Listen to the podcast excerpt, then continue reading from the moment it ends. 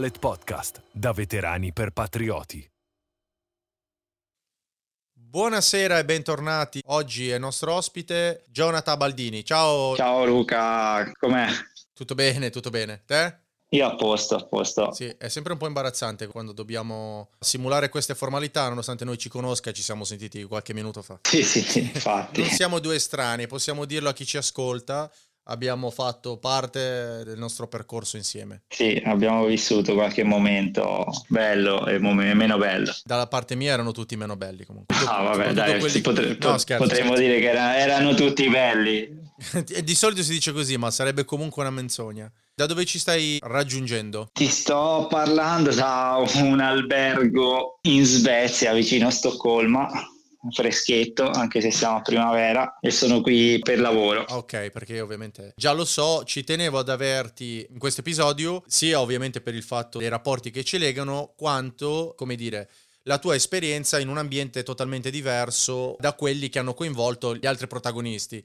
In sostanza tu da ex volontario in servizio permanente dell'esercito e incursore sei diventato... Co- cosa sei diventato esattamente? Sei un, un, esperto di tecnologia e programmazione? Sì, diciamo che allora quello è quello che mi ha sempre un po' guidato no, nella vita appena uscito fuori dalla naia sono tornato nel mondo civile sì. ovviamente con la massima umiltà prendendo quello che veniva immagino fossi un po' indietro per il mondo del lavoro poi perché poi è sempre così ho scritto tutto il mio bel curriculum aggiornato prima di ritornare nel mondo civile e di circa otto anni di naia sì. Ho scritto una bella riga e basta. Lo vedo perché ce l'ho qua in questo momento, no? Io per tenere il nostro fil rouge ho sempre un CV perlomeno e ho qua il tuo. Sono dovuto scendere parecchio in basso per trovare la parte relativa al servizio nell'esercito ed è una riga. Esatto. Trovi qualcos'altro un po' nelle competenze che sono altre due righette, ma diciamo che sono un po' di formamenti se caratteriali. Sì, legate poi sempre all'IT, no? All'information technology, vedo qua. Il CV era orientato aziende che comunque anche se sono nel mondo civile mi proiettano spesso all'estero e anche in paesi un po' meno comodi. Io infatti ci tenevo ad averti perché sei un po' un caso particolare, no? La gente ha sempre memoria di Baldini come il mega nerd del reggimento ed è un po' un caso, io penso più unico che raro che un operatore abbia posato l'M4 per uh, prendere un PC, per programmare, per buttarsi nella tecnologia. E dato che, insomma, la storia ci sta facendo vedere che la tecnologia sta galoppando, il 90% dei settori in crescita, siano volenti o nolenti, legati al progresso tecnologico, volevo proprio un po' sfatare la dicotomia di operatore che poi esce e si occupa, non so, di armi piuttosto che di sicurezza, di, di management o di security management, ma tu hai scelto un settore molto molto incentrato su competenze che non hanno niente a che fare con i tuoi progressi. Io non sono mai stato un um, patito e fissato di armi, esercito e guerra prima di arruolarmi. E questa è già una cosa abbastanza tipica, ma sono sempre stato da quando da 5-10 anni giocavo con i fili elettrici della corrente invece che con i giochi normali, appassionato di elettronica, elettrotecnica, tecnologia in genere, poi crescendo informatica, ho subito iniziato a lavorare giovane in questi settori, networking, IT, programmazione, software development, eccetera. E mi sono fatto un bel bagaglio bagaglio, tutto a carico di passione. Il mio titolo di studio adesso è perito tecnico informatico. Lo è diventato quando ero sotto la naia, perché per fare i concorsi mi sono diplomato, ma tutti gli anni prima il mio background IT l'ho fatto per passione e, e sul campo. In realtà hai fatto un po' di bagaglio, diciamo, legato alla tecnologia prima di arruolarti, l'hai adoporato in forza armata e lo hai ripreso dopo. In Forza Armata io ci ho portato tanto. Lo so e penso lo sappiano anche tutti quelli delle reti. Comunque la Forza Armata mi ha dato tante occasioni di crescere anche nel lato IT, che mi hanno fatto fare dei lavori importanti, nonostante, come si diceva altre volte, il grado e la mansione. Quindi un pochino sono cresciuto anche lì, nonostante che ci ho portato tanto. Vieni responsabilizzato perché ti danno in mano incarichi con un alto profilo economico, un valore economico di materiali che viene dato all'ultimo caporale in fondo a destra se ha le capacità. Sono arrivato appunto l'ultimo degli uffici in fondo a destra, basico fatto, eccetera, operatore OS. Ho avuto un periodo insomma che sono stato impiegato in ufficio e mi è stato dato in mano svariate centinaia di migliaia di euro di valore di hardware la gestione della parte server software. Sì, c'è sempre stato, no? La Forza Armata ha sempre fatto questa cosa qua. Arrivavano i muratori e li adoperavano al minuto mantenimento oppure arrivavano insomma gli elettricisti, prendevano i ragazzi che avevano fatto la leva, sapevano già lavorare, li adoperavano. Ecco, non ci sono chissà quanti tecnici che si arruolano e poi sono reimpiegabili come te. Sei un caso un po' particolare perché chi ama la tecnologia molto spesso non è avvezzo poi alla vita militare, no? Sono due settori un po' in contrasto. Allora, diciamo che io sono stato sempre una persona abbastanza curiosa in genere, quindi nonostante che fossi un tecnico sono sempre stato molto pratico. Una cosa che forse non ti ho neanche mai detto a te, per svariati anni ho fatto il Boy Scout ah. da piccolo. Preferivo non, non saperlo, vabbè. No, scherzo, scherzo. Ce n'è un po' però, ce ne sono un po'. Zaino, montagna, camminate, orientamento e stare fuori, bivacco, tenda, anche se non era tattico. Comunque è una cosa che di solito il nerd seduto sulla poltrona no, non affronta. Ma poi cosa ti ha fatto scattare un po' quella giornata in cui hai detto, beh, ma sai cosa, io adesso mi arruolo? Mi sono arruolato 24 anni. Eri grandicello, eh? Ero molto grandicello e ero proprio al limite dell'arruolamento dei 25. L'ho fatto perché ho fatto tutta una bella esperienza nel lavoro nel settore IT, come ti dicevo. Sì. Nonché per ultimo ero proprio un libro professionista con la partita IVA che collaboravo con varie aziende. Purtroppo la mia competitività, la mia voglia di crescere cercava di affrontare progetti abbastanza ambiziosi, cosa che magari in un mondo chiamiamolo un po' provincialotto, rimanendo in zona non trovando collaboratori che avessero voglia di affrontare cose del genere, mi ha fatto un po' fermare a pensare e mi sono posto da solo una scelta davanti. Ho detto ok, o rimango qui e vado avanti così oppure o vado all'estero e lavoro per una multinazionale importante nel settore IT che avevo qualche contatto o cambio proprio e mi imbarco per questa sfida qui nell'esercito resta abbastanza strano come cosa, perché non è proprio il mondo di naturale applicazione dell'IT. Mi sono posto davanti una sfida che poteva essere rivoluzionaria rispetto a quello che facevo. Certo. Ti sei arruolato già pensando al nono? È stata un'escalation. Tanto mi sono arruolato, ho pensato e puntato subito ai paracadutisti, perché ho detto che mi arruolo, che cosa voglio fare nell'esercito? Voglio fare l'operativo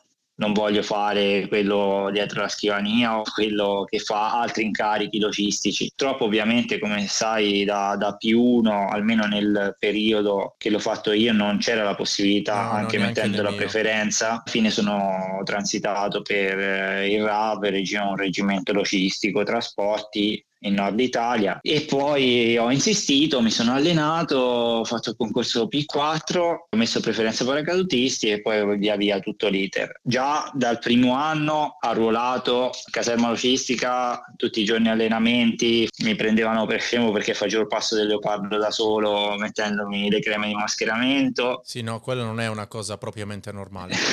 Io andavo a correre, andavo a correre con lo zaino, però non mi mascheravo. Ecco. Eh, lo sai, c'era qualcuno che andava a provare trovare le ghillie fit nel bosco. Quindi sì, ognuno ha i suoi vezzi. Ognuno ha le sue malattie. Durante questo periodo iniziavo a prepararmi e anche a focalizzarmi meglio, cioè paracadutisti sì, ma cosa, ma dove? E allora è iniziato a venire fuori le forze speciali, ho iniziato a consumare storia di un incursore, il documentario. Che credo sia ancora fruibile, eh? penso che ci sia ancora. Sì, sì, sì, se su YouTube lo trovi, eh? documentario Rai. A parte questo avevo un conoscente del paese che era incursore. È ancora in servizio? Sì, è ancora in servizio. Ah, okay. Stava diventando incursore o lo era già, non mi ricordo. Ci fece una chiacchierata. Erano i primi primi periodi e mi disse no vabbè, se vuoi fare l'operativo ci sono questi reparti poi mi ha smontato un attimo perché mi ha detto ma col fisico che ti ritrovi forse ne mangerei di pasta asciutta no? perché ero un pochino secchino ancora di più di come mai conosciuto te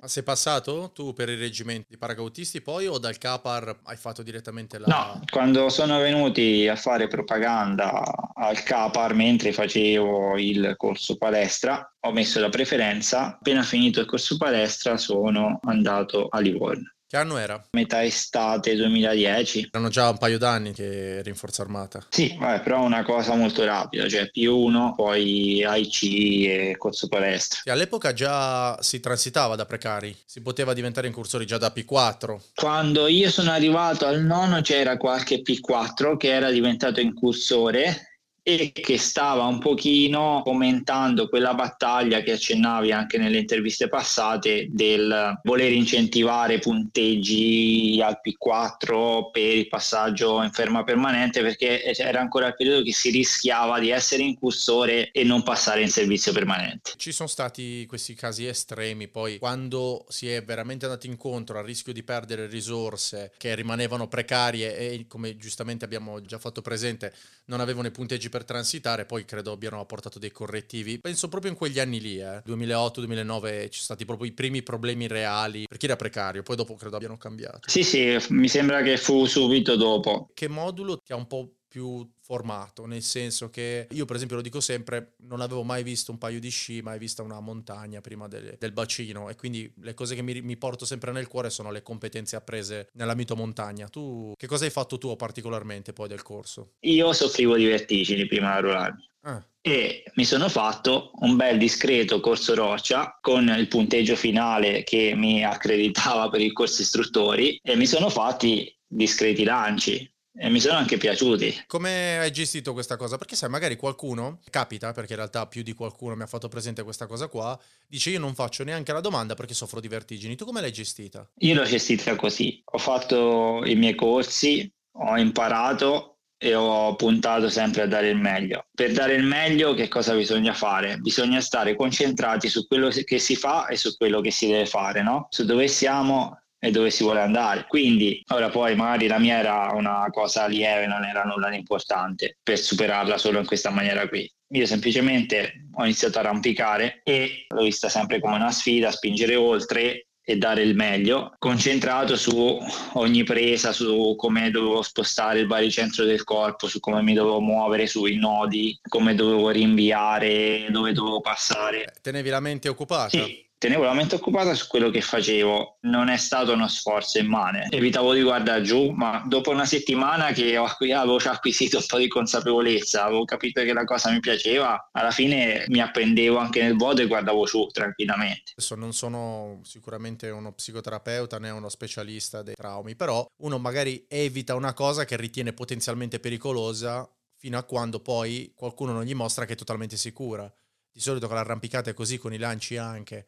Ascolta, la prima volta comunque che ho affrontato questa cosa è stata sulla torre al Capar. Ti sei fermato? No? Ti sei buttato alla cieca? No, no, sono andato anche dal gradino quello più alto. No? Ah, ok, parli del tuffo sul telo. Ma lì ti devi tirare nel vuoto, gli istruttori, quelli storici che andavano su in cima. Gli istruttori di paragautismo fanno il tuffo ma con la tecnica prevista, lì ci vuole una competenza particolare. Si vede la torre di Pisa da su in cima alla palestra. Quello è proprio per pochi. E lì come ti sei distratto? Ti sei guardato la punta delle mani, cioè, con le tecniche? Probabilmente ho evitato abbastanza di guardare giù a parte per quel passo che dovevo fare per distanziarmi, per prendere misure, anche perché lo prevede la posizione. Guardo sì, sì. in avanti. Credo sia voluto, eh. Sicuramente. C'è chi lo accetta e capisce che può andare avanti, oppure c'è che semplicemente per chi è più forte di lui e va via a quel punto lì. Hai avuto un forte guadagno esperienziale poi dal modulo roccia. Sì, sicuramente e mi sono anche appassionato ancora di più alla montagna dove non lo ero già nella parte di arrampicata.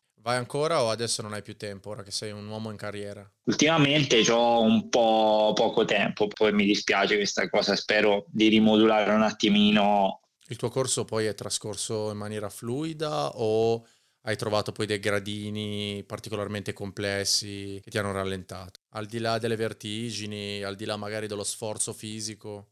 Al primo basico che ho frequentato, Lobos Lobos. Non ho avuto diciamo, particolari difficoltà, alla fine sono arrivato bello preparato fisicamente e anche mentalmente, però ahimè fisicamente c'era una cosa che non consideravo, avevo una fessura dietro la rotola del ginocchio, stavo iniziando a allenarmi facendo corse un giorno sì un giorno no, intorno ai 20 km nel tempo libero. Già Lobos con la sua attività fisica, insomma, ci pressava. Parte sempre la sfida, no? C'è quello che al pomeriggio ma io vado a arrampicare, qualcuno viene, ti dice vabbè che fai? Non vai a arrampicare, invece io vado a correre lungomare. Dai, eh, ma oggi se ne è fatti 15, tiriamo ancora dritto, dai. Quindi mi è, mi è scoppiato un ginocchio, mentre eravamo a correre tutti insieme col corso mi si è bloccato. Insomma, questa fessura mi strusciava dietro la rotola e mi ha fatto venire un versamento che non si poteva riassorbire per lì, insomma, c'era la possibilità di rinviare il corso corso per motivi giustificati sanitari almeno una volta e così fu mi fu chiesto tra l'altro se me la sentivo comunque di rinviarlo perché avendo una problematica del genere al ginocchio si poteva ripresentare in futuro specialmente in attività operative poi che mi avrebbe un po' penalizzato. Queste sono giustamente le valutazioni che si fanno sul personale a lungo termine e nessuno vuole avere un cavallo zoppo in batteria. Certo. sono sempre poi delle valutazioni che fanno loro del tutto oggettive. Lì ovviamente ero stradeterminato ho detto sì sì si rinvia ho preso e sono andato da tutti gli specialisti possibili e immaginabili. Fatemi quello che va fatto. Io tra poco devo essere no 100% di più. Fortunatamente ho trovato le persone giuste. Molto economiche immagino, come sempre in questi casi. Sono state economiche, molto economiche, stranamente. Ah, gli hai fatto compassione allora probabilmente per conoscenze, non lo so, eh, mi hanno operato in ospedale pubblico, comunque una persona abbastanza competente. Ah, perché di solito in questi casi a urgenza equivale richiesta di supporto privato e quindi tocca sempre mettere mano al portafoglio se hai fretta. E mi hanno fresato questa cosa dietro la rotola, si è riassorbito un pochino il versamento e dopo qui a pagamento ovviamente che non rimborsato da nessuno, non avevo assicurazioni né nulla nulla, nonché fatto in licenza eh, a vent'anni non hai voglia né di aspettare né hai intenzione magari di rischiare proprio il posto di lavoro, quindi si può dire quasi tutti noi siamo andati privatamente nel tempo libero a fare fisioterapia. Perché magari uno aveva paura di essere visto da un medico militare in chissà quale caserma d'Italia che poteva supporre che il nostro problema fosse più grave di quello che era e che quindi magari preferiva metterti non idoneo. Corso durante hai sempre quella percentuale di giorni prevedono che tu stia lontano, dopodiché perdi il corso. Tra corso e corso magari hai sempre sei mesi e nessuno vuole stare sei mesi fermo, perché poi preparazioni atletiche di alto livello mantenute molto molto a lungo poi tendono in realtà a non a renderti sempre più forte, ma a causarti altri infortuni secondari. Quindi uno vuole cercare di raggiungere l'obiettivo al primo tentativo, non di perdere sei mesi e poi altri sei mesi. Come diceva qualcuno, no? 100% al primo tentativo. Esatto, quello è il massimo. Perché, anche perché poi perdendo sei mesi devi continuare ad allenarti per sei mesi. Come succede spesso, a me mi passava il dolore al ginocchio e mi veniva un dolore a un gomito, mi si spostava da un gomito alla spalla e tanto quelli sono... Vabbè, insomma, alla fine fisioterapia tre volte alla settimana, e eh, riabilitazione e potenziamento subito appena possibile allenamenti. In sei mesi io sono tornato al 110% al corso successivo. Chiaro, e hai riniziato da capo? Ho iniziato da capo. Per il resto poi invece eh, l'hai terminato in maniera fluida?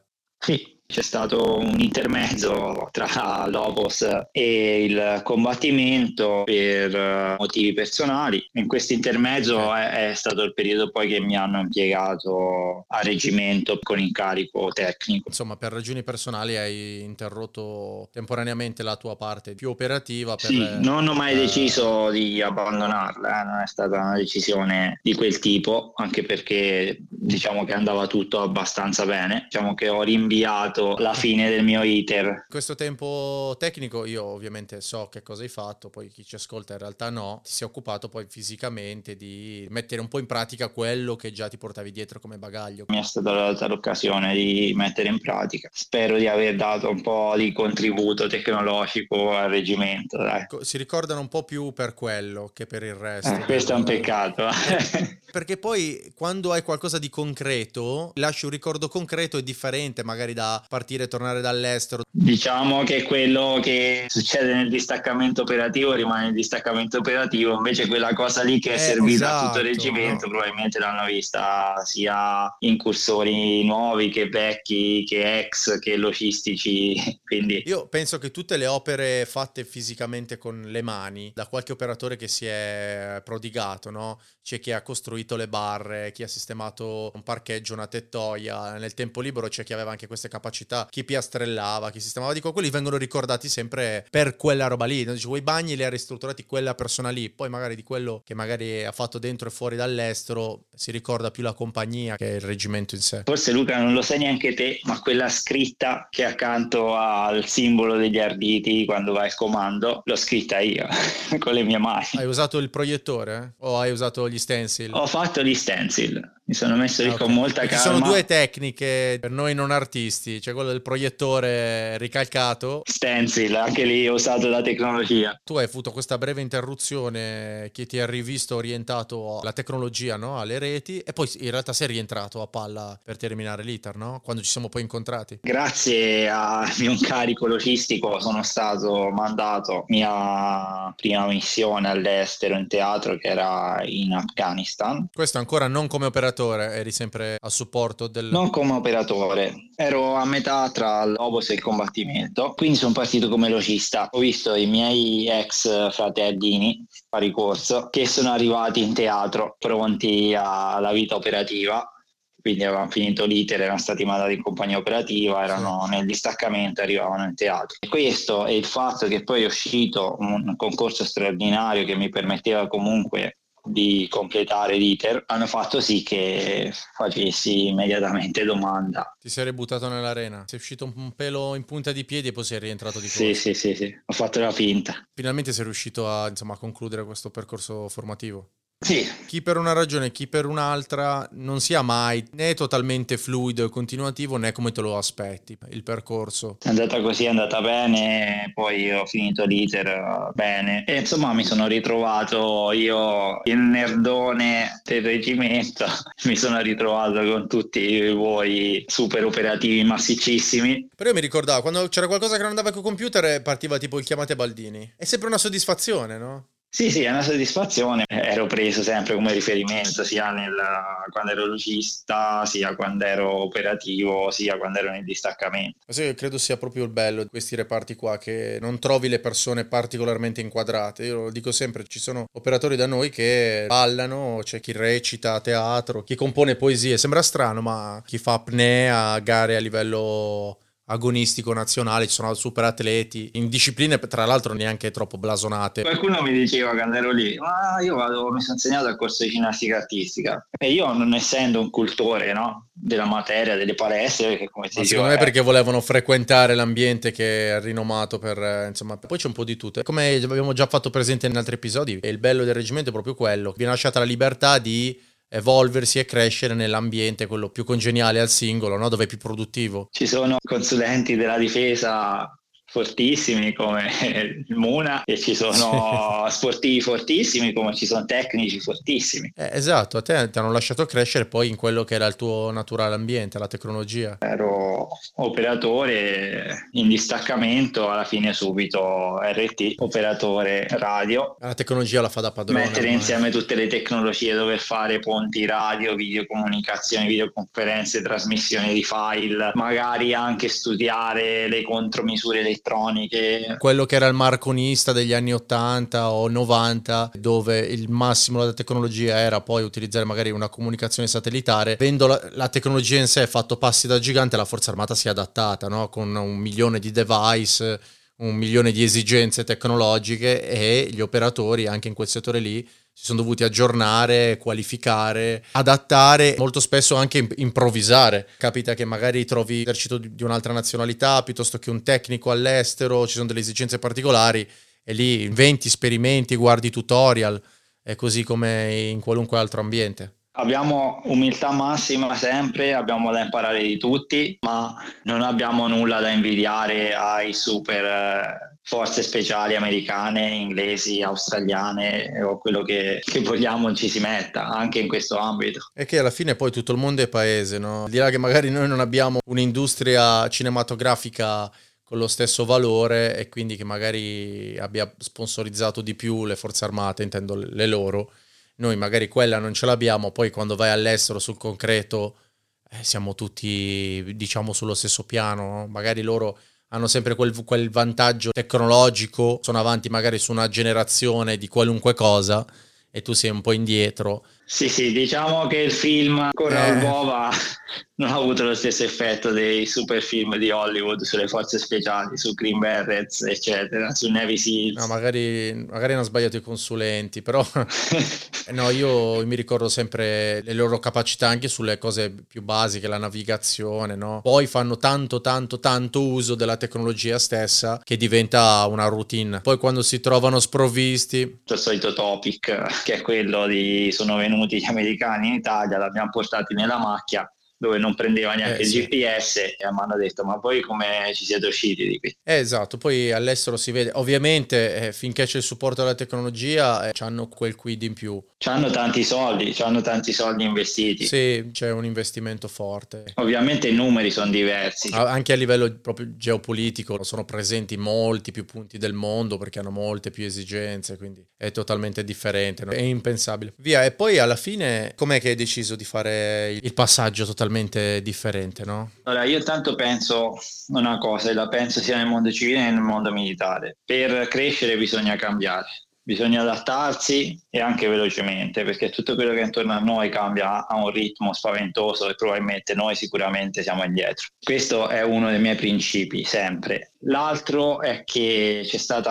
un momento in cui mi sono soffermato a pensare, sì, qui sono al top del top dell'esercito, mi è stato dato abbastanza spazio, ma io no, nel mio DNA ho sempre avuto la tecnologia. Ho avuto dei risultati, ce li ho ancora e ne posso dare ancora di più, però forse in questo momento, in questa posizione, non uh, riuscirei a, a dare il top in questo settore. Poi avevo sentito che c'erano società dove lavoravano miei conoscenti che cercavano che comunque ci sarebbero state opportunità di crescita notevole e ho detto ok, mi prendo un attimo, infatti ero partito con l'aspettativa cosa che c'è anche nell'esercito. E ho fatto questo periodo in questa azienda di tecnologia applicate al settore industriale. Mi sono fatto circa sei mesi di prova gratuita in aspettativa. Ti sei rimesso al pari un po' per le competenze che ti mancavano? Questo è un settore leggermente diverso perché si parlava comunque di programmazione di macchinari, di conoscere anche concetti di idraulica, fluidodinamica controllati con dei dispositivi elettronici, magari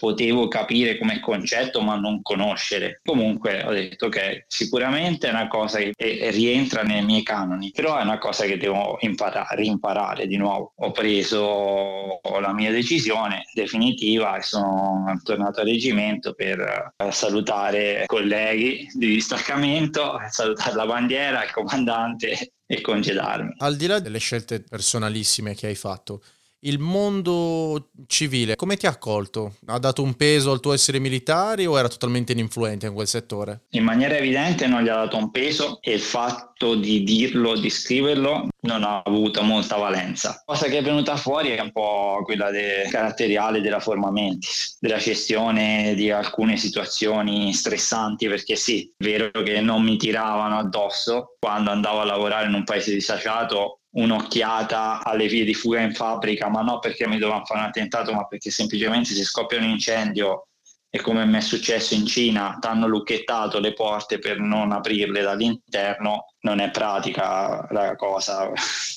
Beh, avevano comunque grosse aspettative su di te quando sei uscito, insomma, non sei stato sottoimpiegato. Sono stato impiegato come dovevo essere, però diciamo che anche da parte delle varie dirigenze aziendali c'è sempre stato un dialogo e un, un rispetto de, di quello che era la mia idea o di quello che potevano essere le mie proposte. Quindi sì, sono stato sempre considerato con una certa attenzione. Poi ultimamente so che alla fine della tua vita professionale si è evoluta ulteriormente come si è visto non mi piace sta fermo, ulteriore salto ormai a quasi 40 anni diciamo, ho riaperto la partita IVA come freelance in questo settore, quindi automazione industriale, macchine industriali, robotica. E nello stesso tempo con uh, i miei vecchi titolari Ora, come in qualità di socio e fondatore, abbiamo costituito una startup innovativa nel settore della tecnologia, prettamente nel settore IT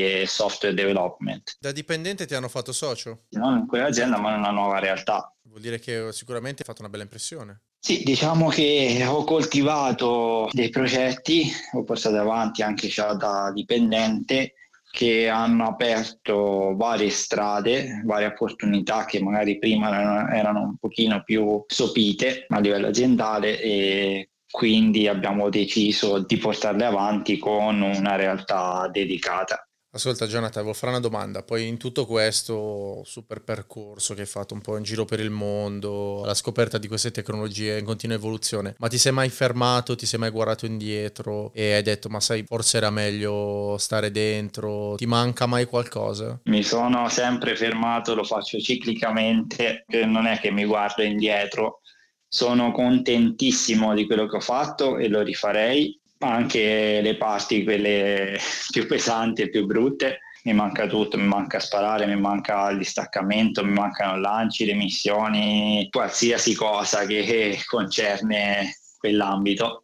Poi sai, la famiglia colma un sacco di vuoti umani, professionali, no? Di solito la famiglia poi va a colmare quelle mancanze lì. Con i vari cambiamenti è venuta anche la famiglia, quindi alla fine col senno di poi è giusto che sto in questa dimensione, anche se praticamente sto uscendo di più all'estero ora che prima, però almeno diciamo che me la posso gestire in qualche maniera la maggior parte delle imprese tecnologiche, nonostante l'emergenza Covid, poi sono cresciute. Molti giovani magari si vorrebbero proprio affacciare alla tua realtà, no? Adesso al di là magari della specificità della programmazione robotica o quant'altro, tu che percorso consiglieresti ad un giovane che si vuole avvicinare al tuo mondo? Una laurea specifica, un master specifico? Al mio mondo in particolare ci sono un paio di lauree che sono quelle più congeniali, forse tre, che sono ingegneria elettronica, ingegneria dell'automazione e robotica, ingegneria informatica. Ti dico che eh, i ragazzi che abbiamo assunto nella nuova realtà sono tutti ingegneri informatici, stanno facendo anche l'alternanza scuola-lavoro perché permettiamo la gestione di un orario molto flessibile eh, e stanno frequentando eh, la magistrale in intelligenza artificiale. Gli ultimi due anni, 3 più 2. Sì, sì, sì. Questi ragazzi hanno delle caratteristiche più che eh, un titolo di studio. Ho fatto una selezione particolare anche eh, orientata molto alle società innovative, un po' Google style, ti dico che la cosa principale è la passione. Quello che riesco a fare ora riesco a fare perché fin da 10, 11, 12 anni ho iniziato a usare il computer, ci ho giocato, ci ho fatto anche cose tipo siti web, software, mi sono sempre appassionato, ho fatto server, networking, eccetera. Quello che mi ha guidato è sempre stata la passione. Faceva strano, da poco ho visto che reclutavano alcune posizioni in grandi aziende della, della sicurezza per figure specializzate in OSINT, no? Da noi ci sono diversi ruoli specializzati e a me sembrava un po' una cosa normale perché poi tu vai all'estero e la prima fonte di informazione poi sono quelle locali, no? quando capita. Quando fai quel tipo di attività lì, qual è la cosa chiave? Come tutte le attività di questo genere, cioè devi sapere... Usare Google Translate di solito. Devi sapere usare comunque le giuste parole chiavi, sapere magari chi è più forte, che algoritmo c'è alla base del motore di ricerca e quindi magari vanno messe in ordine, non vanno messe in ordine, va usata una wild card, un carattere speciale per dare priorità a una cosa piuttosto che a quell'altra. Ok, poi vengono fuori i risultati miliardi e miliardi di risultati in due millisecondi, ok? Devi essere sgamato a sapere quello che leggi, no? Come le famose fake news per chi usa i social, devi filtrare, devi avere un filtro intrinseco che ti fa capire subito, leggendo due o tre parole dentro la frase, che quella lì è una notizia attendibile. Chiaro che ora uno poi, sai, utilizza Google in maniera un po' inconsapevole, legge le prime tre o quattro soluzioni che ti dà il motore, senza sapere che poi c'è dietro chi lavora, che fa, so, SEO, SEM, e ti sta indicizzando appositamente per c'è il... un'industria dietro quindi fondamentalmente B- boia vedi... c'è l'industria sì che ti dà quello che sa che tu vuoi avere come risposta quello quindi... come già dicevi esatto ci sono gli AdSense ci sono tutte le varie tecnologie dietro che ti danno quello che tu vuoi perché nei tuoi cookie è stato memorizzato la tua preferenza eccetera. Esatto infatti la cosa che faccio sempre è poi andare a vedere che cosa gli stai cedendo cosa gli autorizzi a conservare Vabbè, dimmi come sta andando adesso queste startup? Siamo partiti con il eh, Covid. Ci abbiamo lavorato durante tutto il lockdown, durante il Covid, poi per motivi burocratici l'abbiamo costituita l'anno scorso intorno a ottobre, il primo organico veramente operativo ce l'abbiamo avuto intorno a gennaio di quest'anno però già ci collaboravamo, ci lavoravamo insieme già dall'anno scorso, durante tutto il lockdown è il periodo che abbiamo quasi lavorato di più. Vanno bene, abbiamo tantissime richieste, anzi siamo in overbooking già. Ah ok, beh meglio. Sì, ma bisogna essere rapidi, dinamici, non fossilizzarti sul... Secondo me anche ai miei dipendenti stessi direi che bisogna adattarsi velocemente. La mia sfida è quella di far adattare la società e non far cambiare i giovani. E questa è la mia sfida. Però la sfida di un singolo, io gli direi, te devi andare veloce ti devi adattare a tutti i cambiamenti che vedrai intorno a te. Sfide, sfide, sfide, cambiamenti a breve termine non ti adagiare mai sugli allori. Chiaro, chiarissimo. Che dire, Jonathan, io intanto ti ringrazio per il tempo che ci hai dedicato, soprattutto ora che sei in una pausa lavorativa, visto che sei fuori sede in Svezia e ti sei comunque ritagliato del tempo per questa chiacchierata. Ti ringrazio. Grazie di sì, tutto, presto, buon lavoro Luca. e buon rientro ciao, poi ciao, in Italia. Ciao a tutti. Ciao, a presto, Jonathan.